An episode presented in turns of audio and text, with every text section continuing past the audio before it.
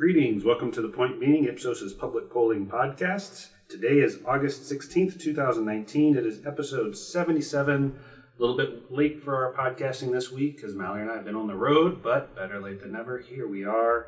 I am your host, Chris Jackson, joined as always by Mallory Newall. Hi there. Happy Friday. Happy Friday. And we'll have a short show for you this week. We don't actually have a lot of new data that's come out, but uh, next week we'll have a lot more, a lot of fun, interesting things, um, which we'll tease a little more at the end of the show. But let's dive right in, Mallory. So, where is the American public right now? What are the main issues?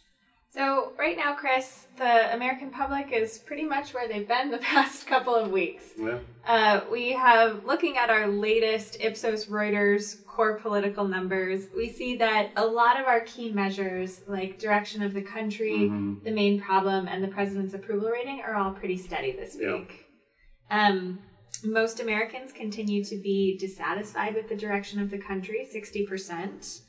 Um, and the the main problems. This is something that we brought up on last week's podcast, Mhm. waiting to see if it might change. But the main problems continue to be um, immigration and healthcare. Yeah. Yeah. So, the same things we've seen for the last two years almost now. Right, basically. I mean, there there was some talk. We we were kind of hypothesizing or wondering whether there might be a little bit of an uptick in crime, uh, which is sort of where people tend to associate things like gun violence. Mhm. Uh, so, in the wake of the two shootings that happened almost two weeks ago, um, we were wondering if if that might be the case this week, and actually, it hasn't. People are still coalescing around immigration and healthcare, of course, depending on who you ask. Now, what about terrorism, though? Because that's also a place that sometimes, especially now that there's a push to refer to these events as domestic terrorism, we see some some people answering in that space. We do. About one in ten um, say that terrorism or terrorist attacks are the main problem facing the country. Okay, and is that up from uh, last week? About A little bit. yeah, so not a lot. Yeah. Okay. I mean, nothing. Honestly, nothing really substantial. And then in the last week, week and a half, we've seen a lot of uh, talk about warning signs of a recession potentially coming around the horizon. How many Americans say they're worried about the economy as the number one issue? Actually, fewer than the number that say they're worried about terrorism. So, again, that's sort of a little bit less than 1 in 10, right? 9%, uh, whereas terrorism is at 11% among registered voters. Okay. So, the economy generally um, is, is not really seen as, as a main concern for people right now. Okay, It- so it's even- sort of fourth, fourth in line. So even though there's been, you know, the stock market's taken a couple of hits, the yield curve is inverted, uh, there's actually been some contractions in other countries around the world. Americans aren't feeling that yet. They're not focused on it yet. Right, and I think um, you know one of the things that that we've talked about in the past is when you talk about economic issues from a pocketbook perspective.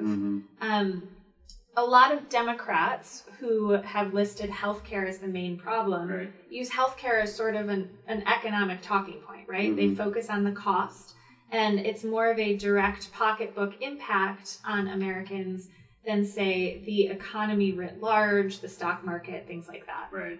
Okay.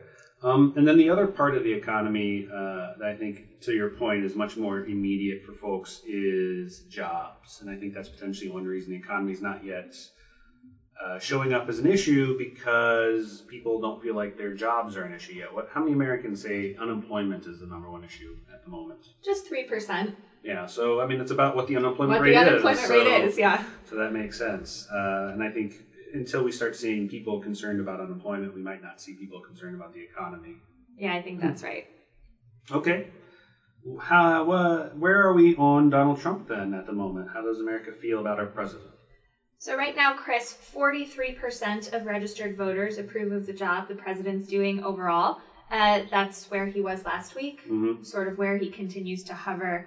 Um, you know, we've again recapped a lot on this podcast about how his approval rating sort of withstands any external shocks, Yeah. be it uh, the stock market tumbling, a mass shooting, a second mass shooting, Right. all of that. It's just sort of where it is. some some questionable comments about said mass shootings. Uh, The list goes yeah, on. many many things. Um, so really, uh, President Trump's support, forty-eight percent to forty-five percent, really is pretty hard, pretty solid at the moment. There's not. It's going to take something pretty significant for that to move Right. either up or down. Right. He has he has a pretty his his base is sort of is what it is. Mhm. Um, pretty solid. And um, other than that, yeah, we don't see a lot of movement. Okay. Uh, and then this week we asked about Congress. Uh, every month we pick a different topic to trend over time. This week of the month it is Congress. Right. The least well liked branch of government. So how unliked are they?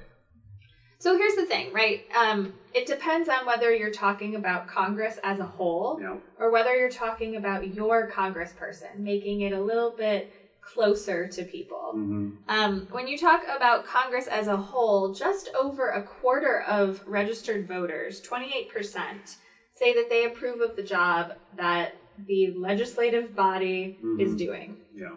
So, you know, that's about where it's been when we continue to track it month by month, but obviously it's it's not great. Yeah. But then when you flip it to your specific congressperson, it's always stronger. It's always stronger. And again, I think that's because, you know, Congress as a whole tends to be sort of this this boogeyman, this example of dysfunction, Mhm. things like that. But when you ask people about their member of Congress, you know, it's a little bit closer to them. You're localizing it Right. a little bit more personal. And we see um, just under half of registered voters, 46%, approve of the job that their congressperson's doing. So, not totally different from President Trump, hmm but the one difference is that the approval rating for your member of Congress is actually a net positive, meaning more people say approve than disapprove, whereas with Trump it's a net negative. That's right. He is, as we refer to it, underwater. Are there any differences between how Democrats and Republicans view their member of Congress?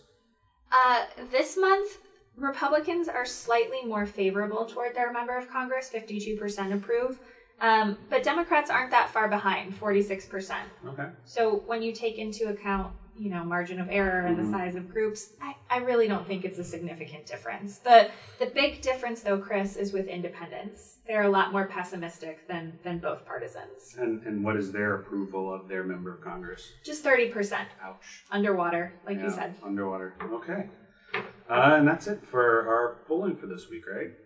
That's right. Yeah. So next week, uh, we're going to be releasing some fascinating work with Reuters looking at how Americans view race uh, as a topic. Uh, that should be coming out Monday, and we'll be able to talk about next week's show.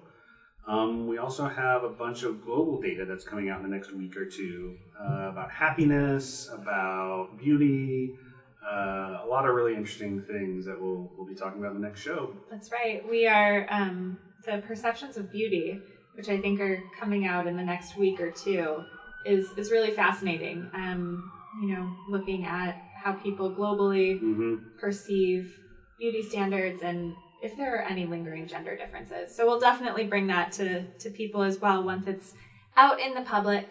That's right. But until then, you can always find our latest work on our website, ipsos.com, or you can follow us on Twitter. I'm at JCB Jackson. And I'm at Mallory Cate. That's Kate with a C. And you can always email us at thepointbeing at ipsos.com. Thank you very much. Thanks for listening.